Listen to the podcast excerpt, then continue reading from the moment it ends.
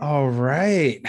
Hello, everybody out there, loyal listeners, and everyone else. This is Thai Chu, founder and executive director of Listen for a Change, and I am here with Ms.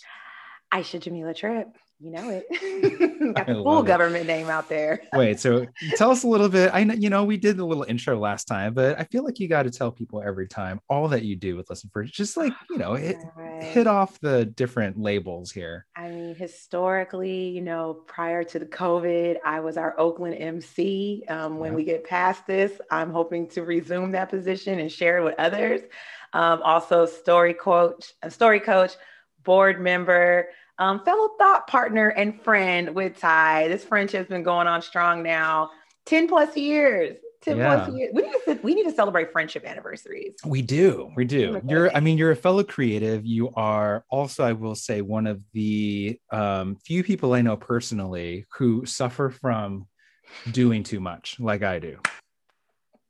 Like doing the most and then doing a little extra on top of that all day, all day. We definitely have been diagnosed. We're being treated. We're trying to figure this out. You know, if you guys have any type of like intervention plans, things that can help, you know, people like us who do too much, but we do too much from a good place. It's from a good place. yeah, I mean, it's it's not. I want to clarify. So what I mean by doing too much is not, you know, busybody, just you know, working too much and being a workaholic yeah. per se.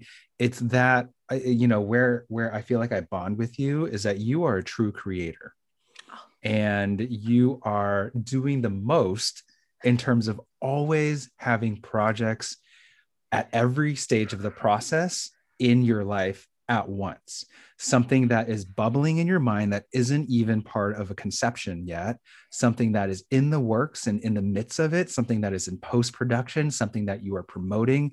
So like every single stage of the game you have a separate project going on.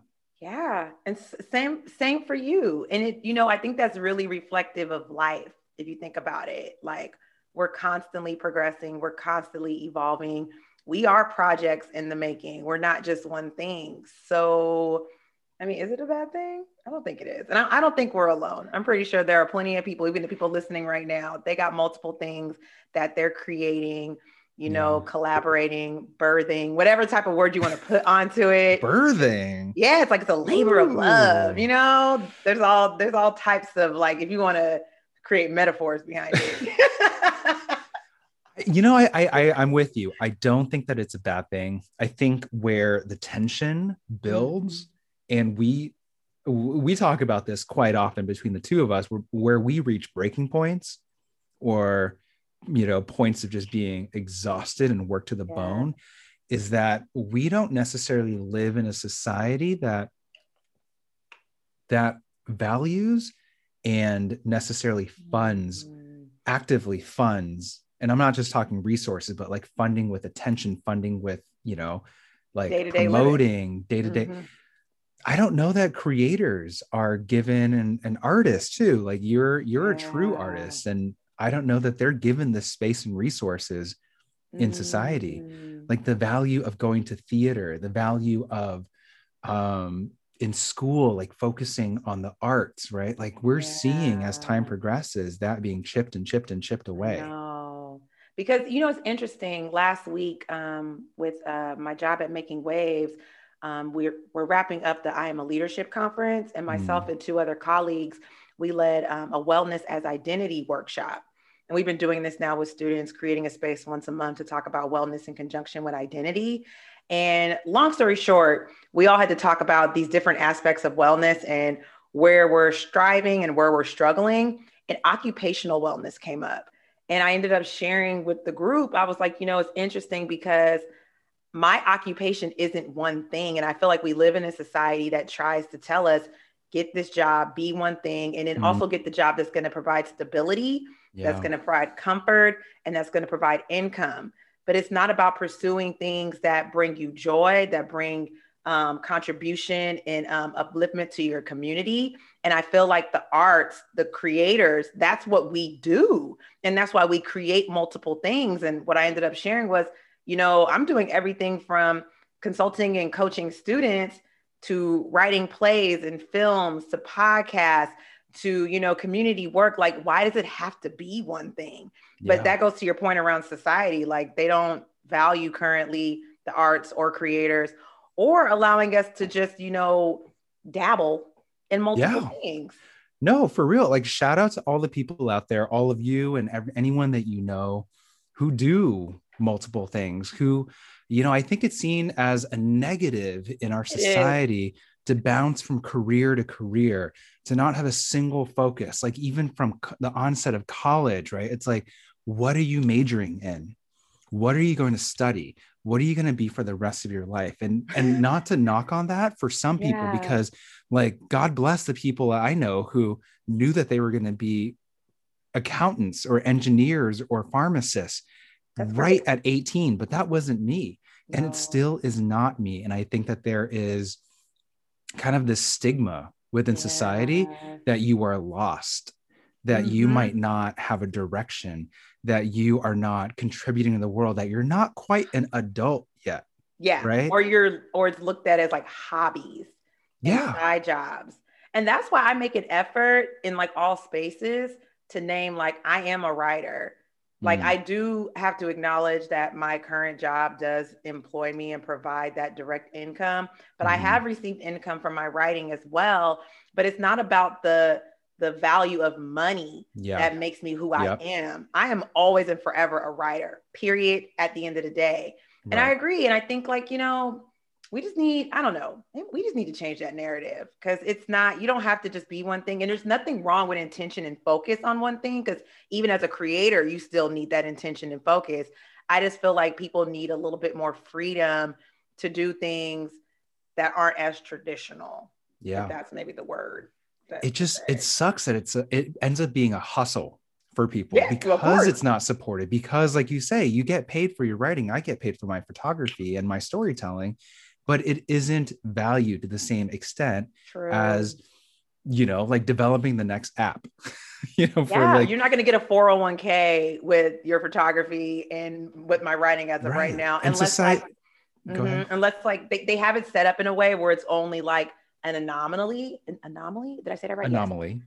anomaly. Or like only a select few can make it to that area like of like and then those people end up making millions and millions of dollars. And it's like well why can't a photographer or a writer make as just as much as an engineer?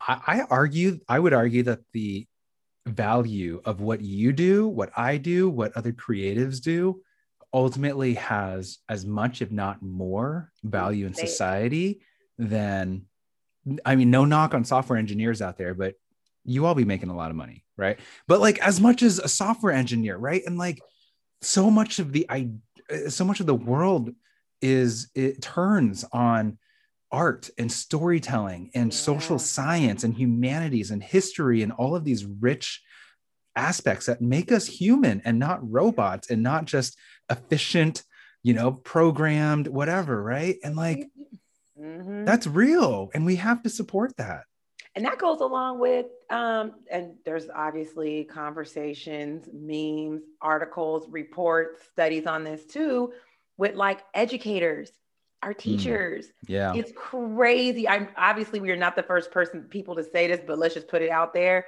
it is crazy that a teacher in california can make up to 35,000, 40,000 a year, if that, at a public school where you are having a caseload of over depending if you're in a middle school, you could have up to 90 students that you're in charge of. Mm. Or even at an elementary school, you could have like 36 to 40 students. Mm. No other additional support, not enough supplies, and you have to foster, educate, and grow and nurture all these young minds.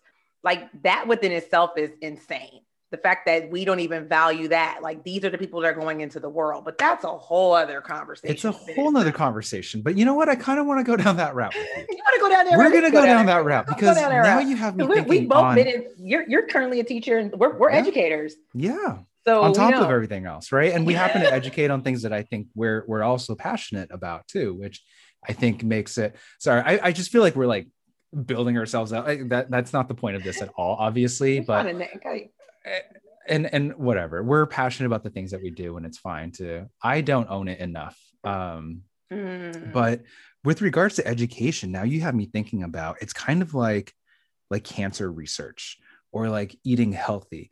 Like these are things that we don't always see the negative ramifications of it down like i feel like it would suck to be an mm. epidemiologist because you're constantly screaming this out loud but like when we do our job right you don't actually see the negative impact of it it's yeah, and so when point. everything is going fine and smoothly like the things that are going fine and smoothly there is no reward for it because it's just seen as baseline you know what i mean mm. and so when teachers mm. are doing their job well you're seeing lives like being seen and heard you're seeing students um, having meaningful education and careers you're seeing people as good you know like i don't know people of the world right like mm. teachers are doing their job when all those things are happening yeah. when those things are happening we just see it as normal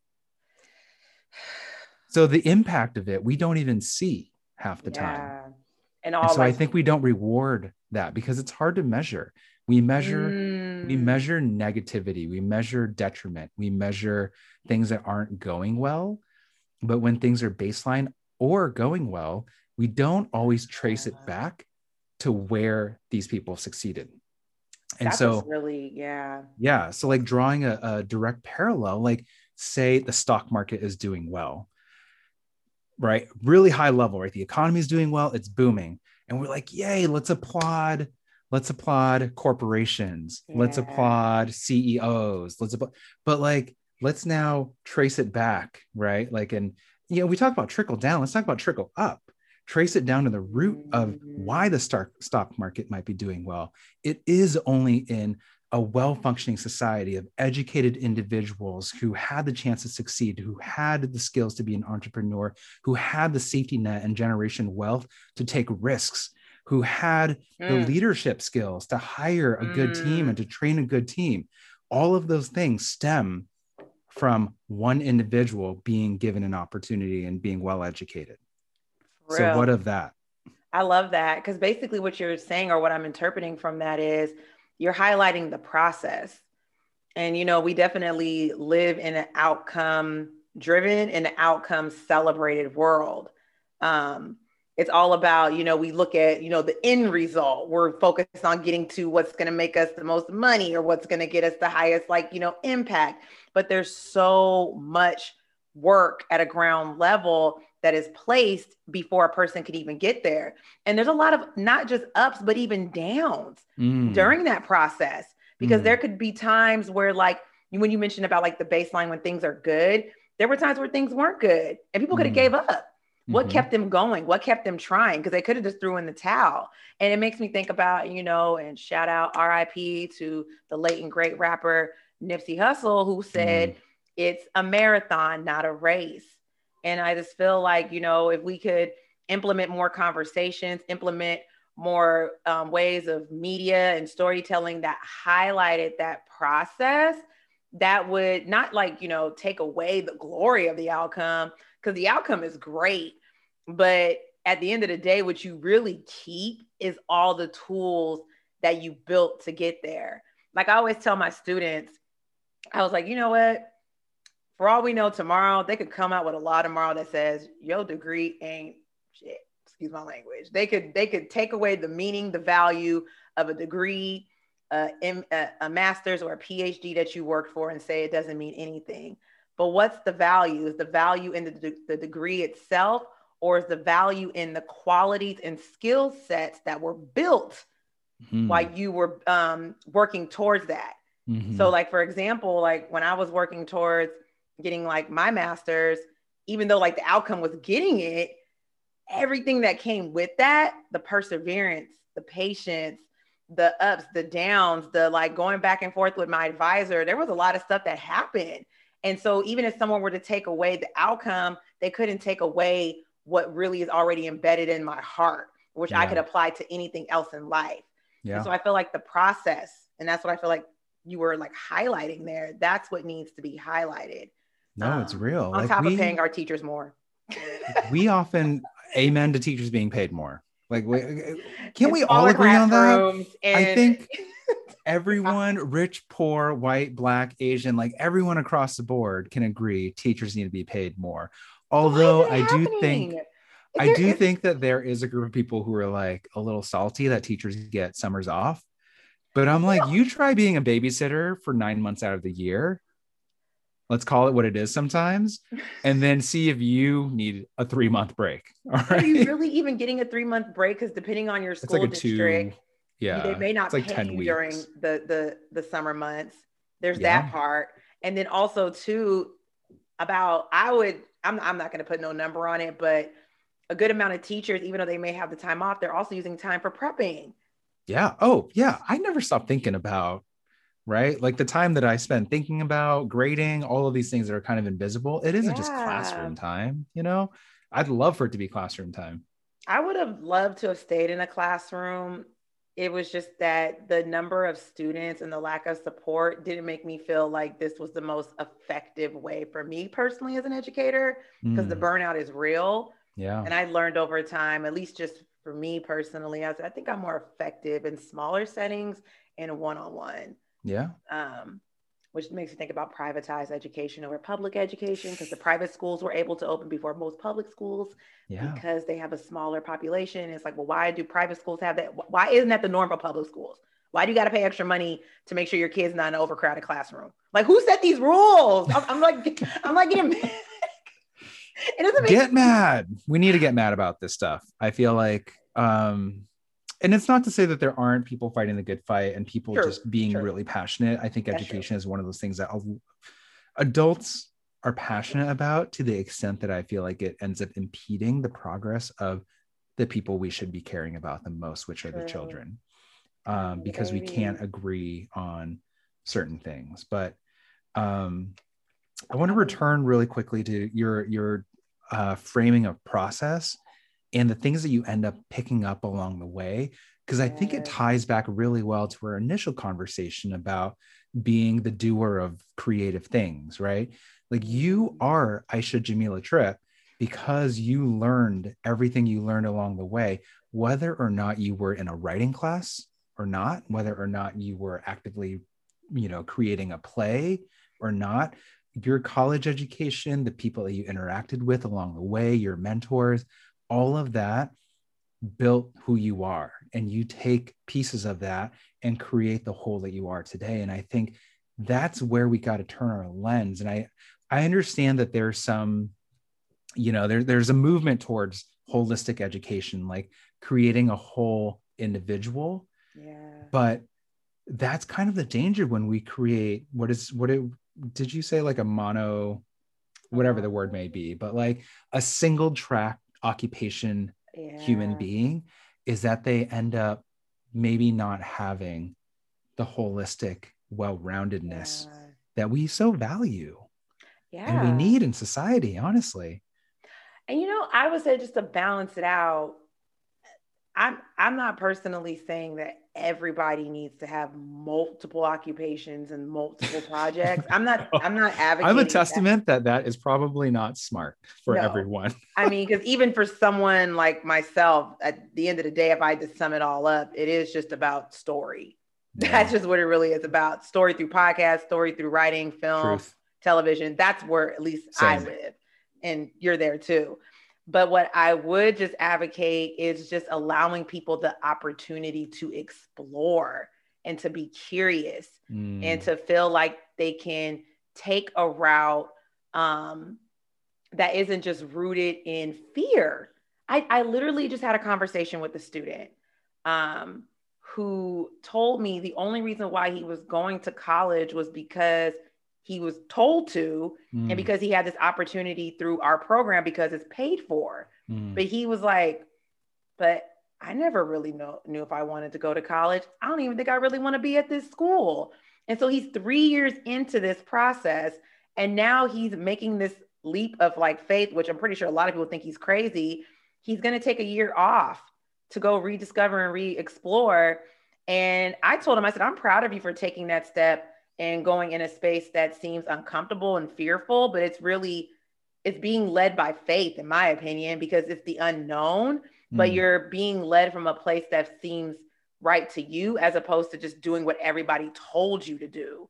And it's and I'm sorry, I'm probably contradicting myself, but I'll wrap this thought up. But like, and it's not to say that there isn't certain messaging um, from people that you can trust that can lead right. you in the right way in terms of like guiding and helping you develop um, the skills to make an empowered decision. But I feel like the powers to be in the world we live in, they don't empower us to feel confident to make a decision that we're um, that we feel good about.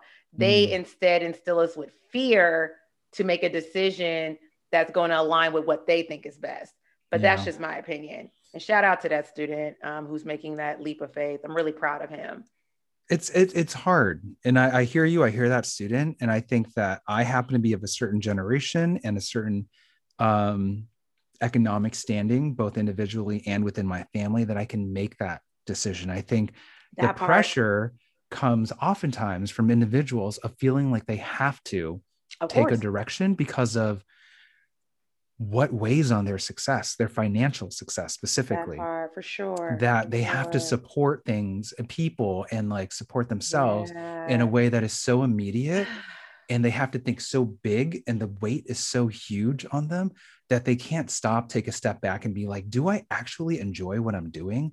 Can I see myself doing this for the rest of my life? And our society is, you know, this is the danger of one track careers. It's like, we we celebrate it. We say if you just put your head down to the grindstone and work really hard and move your way up or whatever right that you will you will become the boss. You will become yeah. successful. You will be the manager one day. And that's kind of what we see as rewarded too like financially. Um i was actually having this conversation with a friend recently how i feel like there are times in which I feel so effing privileged that I get to do what I do, sure. that I get to be this, you know, head in the clouds, idealistic, um, creative ideas thinker, like that. This is something my mom and my dad could never dream of doing. Mm. And that mm. there's there's an element of guilt that I feel from that. Like, mm. wow, should I not be doing this? You know, like there are people who have to work so hard and don't have the privilege of doing this. And then I stop in that moment and I think my mom and my dad worked as hard as they did to put me through school so that I could do this. If they were in a similar situation themselves and hadn't escaped a war torn country, came to a new country without mm. anything, had to start a family of five without, you know, like with low income wages, if they hadn't been in that situation, they probably would have wanted the same for themselves. And so I'm not going to squander all that they worked so hard to get me to. I'm pretty sure they didn't work their butts off so that I could be lesser than I, po- I possibly could be.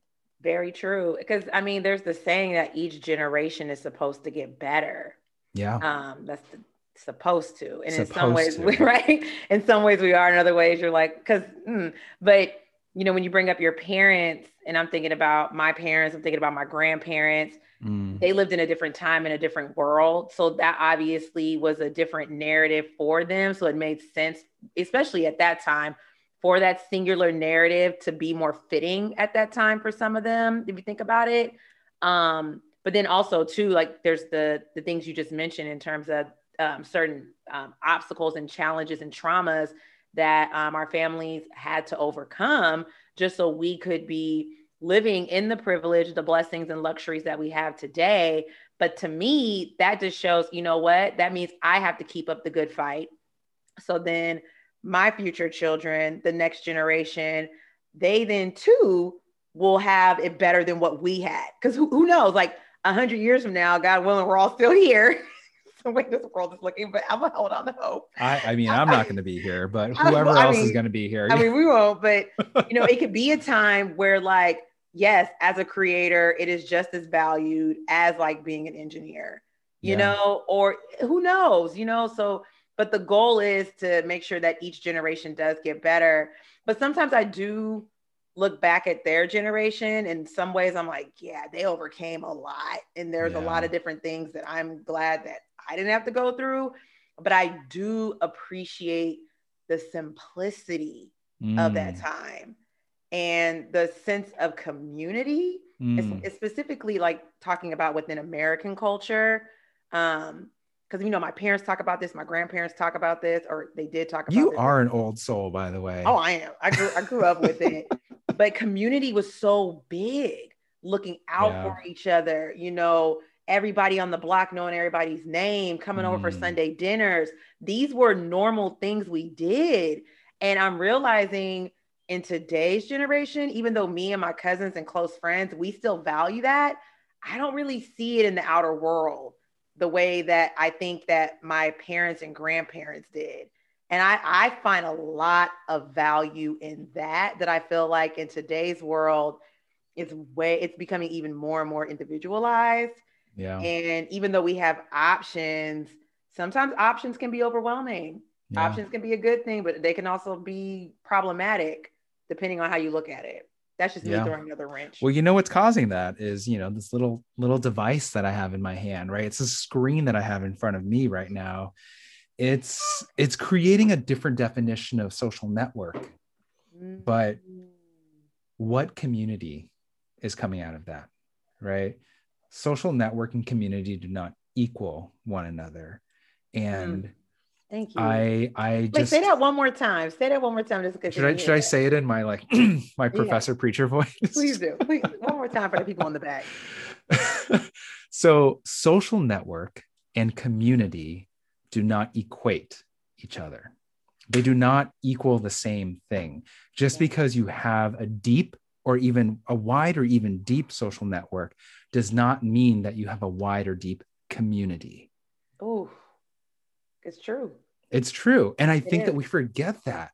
And if I am to tease it apart, it is because social network is simply, it is, you know, so in, in I, I my background is in social science and we measure people that we study by a number called n. So like n equals 26. Okay. That's how many people are in your study, right? So social network is just your n. It's how many people you are just raw connected with, right? Mm-hmm. That number right there. Mm. Whereas community, I think, is it's almost like the parallel between what a house is and what a home is. Community has a sense of oh just like humanity built into it. Yes, it's life. There is yeah, it's life. It's depth of relationship. It's you know trust and empathy and compassion and reliance and music and arts and culture where social network is not those things. Social network is just how many people do you know? Are you connected to? Can you turn to because i need a linkedin connection to recommend me to salesforce right? and clicking. Yeah it's not it's, the same it's systemic. I mean it's it's not like it's a horrible thing but it can't it's re- not. They're just it, they're defined differently. replace that human and community aspect. And we have to advocate for that because it's being lost. That's why I said to you earlier, Thai, and I'm looking at your eyeballs through. Are the, you though? Are I, you I'm looking, at me? but that's why I said to you earlier. I said, even though I'm here with you right now, I still miss you. I can't yeah. wait for the day, you know, that we get to see each other again. And we're gonna put this plug out there. me and Thai this year, I'm gonna claim it because we're we're gonna do the Thai-Sha traveling. I'm scared. Episode. What are you about to say? Wait, we're, are you talking about our travel show? Yeah, we're doing our travel show. Okay, you're putting it out in the universe. You I'm, know this is public now. I mean, you were just talking about. I mean, okay, I won't say where, but what we talked about. Okay, I'm gonna go. Okay, so for I, I, I, this idea has been bubbling for years now. I think with mm-hmm. you in particular, that you know, my background is in visual arts, filming, photography, yada yada. Your background is in theater. Putting film. yourself out there. You are a talker. yeah, I, I, run my mouth. That's why I gotta like preserve. No, but seriously, like combine our forces together and put us in a different country. There is, there is a lot of opportunity there. And you know what? I'm booking my ticket. I, I, I'm just sick and tired of seeing travel shows with white men discovering the world for the second time. You know? Oh, Am the I second right, time because the first time we know what they did. not to alienate any of our listeners and viewers out there, but yeah, you know, it's the truth. It's the truth. By the way, okay, just side note. Okay. Did you watch Saved by the Bell growing up? Of course, yes, because I Okay. I totally had the biggest crush on Zach Morris. I By the way, two things. Zach Morris, first off, is part Asian. Did you know this? He's No. half Asian. Are you matter of fact, he is literally his mom is full Indonesian.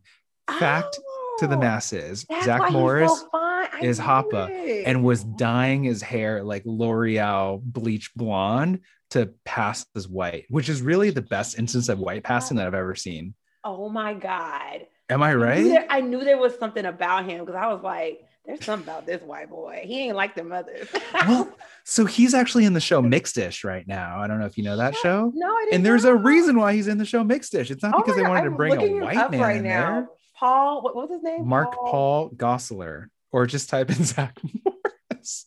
Oh my gosh, I had no idea. I know it was mind blowing. Okay, so the real reason I bring up Saved by the Bell, though, it taught me about there's this one episode where they were trying to connect to their ancestral roots and they had to Oh. present about it in class. Oh, you know where I'm going with this, right? Yes, yes, And Zach did like a Native, Native American, American. like kind of offensive interpretation of it. And then he Yes. meets this guy that calls him running Zach and yada yada. Like Oh my god, yes. shout out to all the Saved by the Bell people out there. But as a kid, I, I saw this when I was probably six or seven.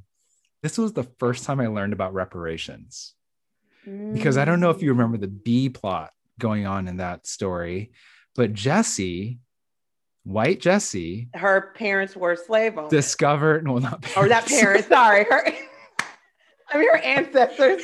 Jesse from the 1700s. Oh my god, Jesse who ended up being on that movie Showgirls. Oh my, God, that's a whole nother episode. That's a whole, we're not going there. We're not going there today. We don't have time. We don't have time. Where are they now? Go ahead. I'm sorry. But anyway, like I learned about reparations. Like she was trying to give like Lisa, the black character, like piggyback rides and like Okay. buying her things. And I don't even know why this came up, but just shout out to Saved by the Bell for teaching me about reparations when I was six. Man, that's um, yo, like now any, another plug was Saved by the Bell because there's a YouTube um, channel called Zach Morris is trash, and it it's a it's funny though. It's a guy just making I've fun of how heard of problematic certain episodes of Saved by the Bell were, Oh, for and sure. referencing how Zach Morris's character did problematic things, and they brought up that episode. but it, I still love the show. I love the Zach Morris is trash. It's hilarious. Look it up. Um, you know what? Like we, we got a whole things like as we we talked about this i feel like last time but with the michael jackson r. Kelly george washington debate Oh. but like you know context too. Saved by the bell was during a different era not saying it was right then but we got to hold context into things as well and I mean, I cancel culture is brutal. Oh gosh, we don't get me started.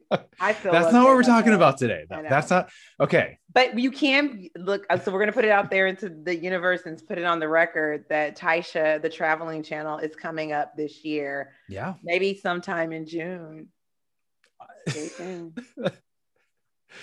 Well, I yeah, okay. Depending on vaccine distribution and state of the world and travel restrictions, right? Oh, TBD. TBD. But you know what? We're throwing it out there. It's gonna happen and you're gonna love it. Oh, because I'm dying to see Ayasha like eat something weird.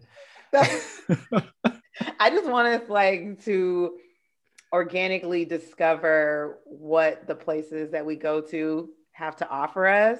Yeah. And I also just want to see how we travel together. I'm I'm very curious. This hasn't happened. And I do think at the end of the day, you love stories. I love stories. Listen for a change is about storytelling. And if we are to talk about the unheard voices of the world, America is loud as F. Like our people, our culture, our Hollywood is over, over, over represented, our currency in the world. And Uh, I just, you know, I, I want to use my platform, this platform, to bring light to that. And I think traveling, that is traveling to me. It is learning the heartbeat, the Mm. people, the culture of different places Yeah. that we don't normally see. And I'm talking like Cancun, Fiji, ooh, like Fiji. Machu Picchu, like all of these places that we're like, yeah, I'm gonna go to and I'm gonna have this great vacation. But like, who lives there? Who are the who are the people running this place what is the history of this place exactly. like what are the stories that are embedded in these places that we just go and like for mm. spring break and get shit faced in sorry mm. you know mm. yeah no use that language but it's the truth true true man that makes you think about maybe even like the history of like tourism oh don't start? get me started i have Ooh. i think about this is like aside from listen for a change this is tourism and the impact and the cultural, you know, like yeah, cultural um imperialism, I guess you can call it. That is something that I think of a lot, a lot. Because it makes me think about like when, because obviously travel and the, the way we do it now was not what it was 100 years ago, 400 years ago. Because I remember, this is random, but I remember like as a child, I used to go on my backyard and I used to have like these make believe adventures. I would just play with my dog, RIP Stripe. She was like the best mm. sidekick, everything I needed her to be. She became in my own little world. But I, I share that because I was always intrigued with like this idea of like the past in terms of like being on a ship for three months. And I'm not talking about the transatlantic slave trade because I know I'm black and they're probably like, I sure, where are you going with this? I know, but I just want to put that. I didn't even but, think of that, but I know, but okay. But anyway, like, you know, just thinking about how people used to travel in terms of like on a boat or like yeah. on a horse, like the Oregon Trail, all like these different ways. It was boats. rough. It was not bougie yeah. at all. and as a kid, I don't know, as a kid, I always thought that was so cool and dope. Mm. And so mm. now as an adult, I'm just thinking like, what were the goals of like the travelers back then? Was it all just rooted in finding a new land and a new place to live? Or did people were there people out there who did want to explore and find new people to connect with? I don't know. Both Probably, you know, both. Like there were, you know, like it was driven by a lot of things. It was driven by um, a drive to find a better place for them and their families. It was a drive to escape persecution or a place that they could no longer call home. It was a drive mm. to explore and see what else was out there in the world. I always think of islands, you know, like Hawaii, mm-hmm. and thinking mm-hmm. about the first people that came to Hawaii those are some crazy ass people. Right. Because and those I- people set off into the open ocean one day and think of how many thousands, if not millions of people went off on boats into the middle of nothing before someone had to land on Hawaii. Think yeah. about that.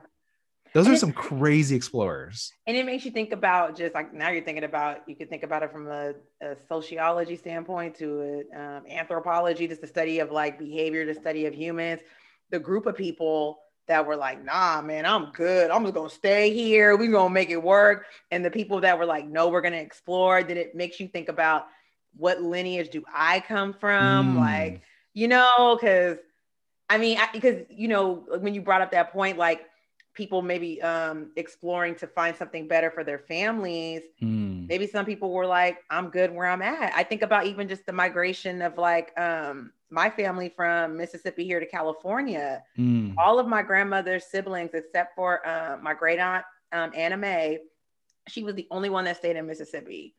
Everybody else is like, we trying to get out, out of here. They crazy as hell. They lynching folks there's a whole like one of my um my aunts she got chased out by the kkk because she was mm. trying to hmm. get she was organizing people in her area um, to register to vote mm. and so they all came out towards california Anna Mae great aunt Anna Mae was the only one that stayed because she wow. was like this is my home she stood her ground leave so you know, it just makes you think about the people that decide to move, the people that don't. Oh, totally. There's no right or wrong. It's just like, what's like that drive? Where does that come from? Well, you know, like a fun, a fun fact, um, which not all Americans know, but probably every British and Australian knows, is like they make fun of Australia for being where all the criminals are, mm. because for the longest time, Britain or you know England or whatever it was at the time, right, was sending off their criminals, their prisoners to Australia. And so the culture of people that grew out of Australia are these survivors, these people who had to make it in a completely foreign land, like way across from where they're from. And so I think the culture of Australians is kind of built off of this. Now I can't speak on behalf of all Australians, but you know, that's eh, you're right. It makes me think of like the people and you know there's self-selection too my my family didn't choose to immigrate here i think that that is a difference between refugees and immigrants that's often overlooked right because i sometimes call my family like my parents immigrants which technically they are but the difference is that you know aside from th- there are wealthy just to pick on another asian right like country there are wealthy chinese entrepreneurs who choose to come over here or choose yeah. to move to nicaragua or south africa or where wherever and start a business there and um, mm. whatever their reasons are and that's very different than a refugee who had no choice but to leave and find a different place. Now, there are Vietnamese people all around the world now in France, in Australia, in England, you name it. My family happened to come here. And it just makes me think of how, just within one generation, my parents are those self selectors. They're the ones who battled to get out of that country. Mm. And my dad is the mm. only one out of his eight siblings who was able to leave. Damn. And everyone else either perished or still is in Vietnam now. And that separates me fundamentally in one generation yeah. from my first cousin, my dad's Dude. sister's son, who, by the way, it shares my name as well. Um, mm. Um, and we barely speak the same language. And we have very different, I'm sure I don't know him that well. He's still in Vietnam, but we have very different drives. And within one generation, we've diverged so much that we probably would be more than just strangers. We'd be mm. very uh, we'd have a hard time connecting, I think, even though we are direct blood. That makes, you know what, Thai, like as you're sharing this, that's why this is when technology is good because mm. the story of like you and your family, it's so important to capture this and preserve it. So then as your guys' family progresses, they know where they come from and what led them here. Yeah. Because hearing that made me think about like my own family, right? And like how on my mom's side, it's Mississippi. But obviously, before Mississippi, it was somewhere in Africa. Who knows? And in my dad's side, it's similar. It's like um, New Orleans, North Carolina, and Arkansas, and South. And then Carolina. who knows? But before that, we don't know because yeah. It, but the but the the connection is at least from like the further west we went, it wasn't. I mean, there was per se some choice, but it wasn't like basically going back to the Mississippi example, they left Mississippi because it wasn't good for them. Mm. There were more opportunities going west, more opportunities, not only just in terms of jobs, but also in terms of your own safety. Wow. And then even if you date back further to wherever the heck we come from, we were taken. Yeah. So I think in today's world, that's why we have to, at any degree, capture where we are so the next generation knows because we don't want to lose that because your story is very powerful. Because like you're like you said your first generation i don't I, I, know you said did you say removed? Is that what you said? Removed? What? The word? You said first generation removed or did i hear that oh i i don't understand those. Yeah okay. Designation all right well like anyway, cousin twice removed i don't know what that means. Well you're you're the um first generation in your family to be born in america. Correct yeah. Okay um, but like there's so much power in like your story here and how much of that still connects to where your parents come from because at least the way you tell it, I see you in both spaces. Mm. Oh, for sure. Yeah. I mean, bicultural, multicultural, all of the above. Um, I love it. And I, I find more and more Asian Americans connecting over that, which makes me, mm-hmm. it, it warms my heart to know that we are learning, you know, as we're now becoming fully grown adults, like a lot of us from my generation, that we're able to figure this out in this new space that we were born into. Um, so wait, pardon my ignorance, but how how tough is it for you personally to trace your lineage? Like, I don't know if anyone in your family has tried, and I know that at some point, every root has, I'm sure, a, a stopping point because you're just like, either taken or don't know or erased history? Well, I feel very blessed and fortunate in the sense that on both my mom and dad's side, everybody on both those sides are very much rooted in family. Mm. And um, on my dad's side in particular, they've been able to trace it back generations, like at least four generations back, where there's a plot of land that my dad's family owns in Arkansas, mm. where like my great great great grandmother um, is buried there. Oh wow! Yeah, and we have um, family reunions every other year. So on that side of the family, we're very much connected, but we can't specifically trace it back to where in Africa. There's mm. a hmm. story, a myth, who knows where it where at least from what I've been told, on my dad's side, it starts in South Carolina in the Gullah Island area, mm. um, from hmm. what I've been told. But my mom's side, I don't know that deep either. but what I will say is that I I can trace it back to at least like my great grandparents. There's photos, there's stories, mm. and I also feel very blessed in the sense that like on both sides of my um, mom and dad's side, um, not only have I known my grandparents, I've known their siblings. Oh, and wow. even um, shout out to my cousins because um, tomorrow I am going to Tahoe and Woo. my cousins, they're going to be out there too. So I'm going to meet up with them. Um, but it's cool because like when I when I connect with them and stuff, mm-hmm. I'm like, whoa, because basically my grandmother had three sisters and they're all gone now. And mm. all of us were the descendants of them. Mm. So it's, it's as if like imagine you and your siblings, your guys' grandkids are kicking it. Like mm. that's us.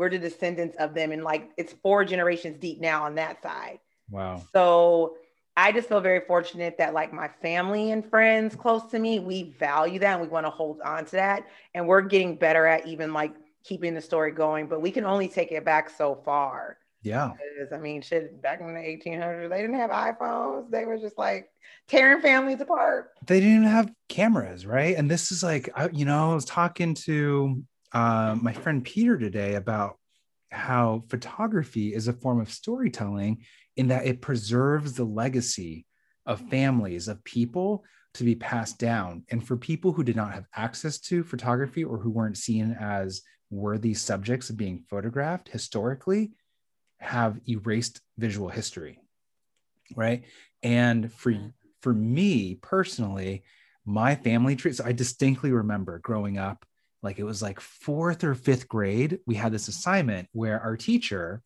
um and i grew up in san jose with a lot of other immigrants mind you. I didn't go to like a completely white school or anything like that but our assignment was to go home and trace our family tree mm. and talk to our parents and our grandparents and whoever we could. That was our project was to recreate our mm. family tree. And i distinctly remember mm. going home and not even bothering to ask my mom wow. because i knew that it ended at my grandparents Damn. i do not know what i have we literally have one picture of each of my grandparents in existence wow. and it's the one we put on the altar and I do not have any visual evidence of anything above that. No great anythings, nothing, not even a story. I can't even tell you their name. I can't tell you where they're from. Like, mm. this is kind of the scar, I think, of yeah. a lot of Vietnamese refugees is that they want to erase their past. They want to leave a lot of it behind because a lot of it involved a lot of loss, a lot of hurt, um, yeah. um, and they wanted to start a new life. I know many Vietnamese people like my my generation who only speak English even though their parents literally came from Vietnam years before they were given birth wow. because their parents wanted so badly for them to start a new life and to forget and not be burdened by this country that essentially they lost and mm. they had to flee because it was no longer theirs. So yeah, that family tree did not look very full. There was it only had like maybe oh. you know 10 or 16 people on there, but anyway. man. Should you know, we do, know, should we sorry, go finish that thought. No, I was gonna say I know we're gonna be wrapping up soon, but everything we shared today just makes me think about what we were gonna talk about about compassion. And I think we'll get there. Stories and sharing like these different perspectives on lives to me shows the importance of listening and not assuming. Sorry, dog. Go ahead. It's okay, no. and I think when you listen as opposed to making us assumptions and judgments, that's a way to grow compassion. Yeah. A hundred percent. that. Should we do a quick update on the the state of Listen for a Change and and Go how things are going? Yeah, So uh, you're on the board, I am. and we have some changes to the board. We did. We did, Yeah. we did. We did. We have new people, new stuff, new stuff, new people, new people, new perspectives, new perspectives. They're awesome. They're awesome. Like my And they're awesome. And we can't wait They to are. introduce them to you. But we have three individuals. We have Nima, we have Ananya, and we have Nicole. um, who have joined our board of directors. So amazing things. This is a huge score for us. We've been trying to build our board out for the better part of two years, I would say. Yeah. Um, and we've just been searching far and wide for the right fit, the right people to help us create this amazing organization that we can share with you all. Um, and it starts with the board, really. Like it starts at that level. And I'm I'm excited. I'm thrilled. They're great. We've already had one meeting with them. What did you think? We can't I- talk too much about the specifics, but we just. Yeah, all I'll say right now though is like I just appreciate the level of like dedication and intentionality they all have shown so far. And I'm just excited for us to expand and just grow collectively as a board with now new people and for all of us to grow closer and build up the organization together. So I'm just excited. Totally. And Yeah. we have another round of storytelling in the work story hours. And so it, it's not too late for folks out there to submit their stories, but we're Yes. rethinking storytelling in the way that we're, we're approaching it. Yes. Pandemic has forced our hand and um, for better, and I'm not going to say for worse, but really for better, we are thinking about new ways that we can get stories that you don't hear in your day to day life to you so that we can reflect upon it, so that we can give these voices and these human lives validity, so that we can learn and be more well rounded, compassionate human beings at the end of the day. Um yeah and then season two of the podcast is in the works believe it or not. Um it's going to take a while because you know all things nonprofit move at a glacial pace they gotta move at the pace they need to. Just be. they got you know because we want to bring we want to bring quality stuff um i'm really proud of season one and everyone who's a part of it shout out to Tunde and isaac who really helped um, coordinate and produce the whole thing but yeah we got another round we got more stories coming your way so stay tuned. Definitely stay tuned and stay excited, and you know, just keep keep rocking with us.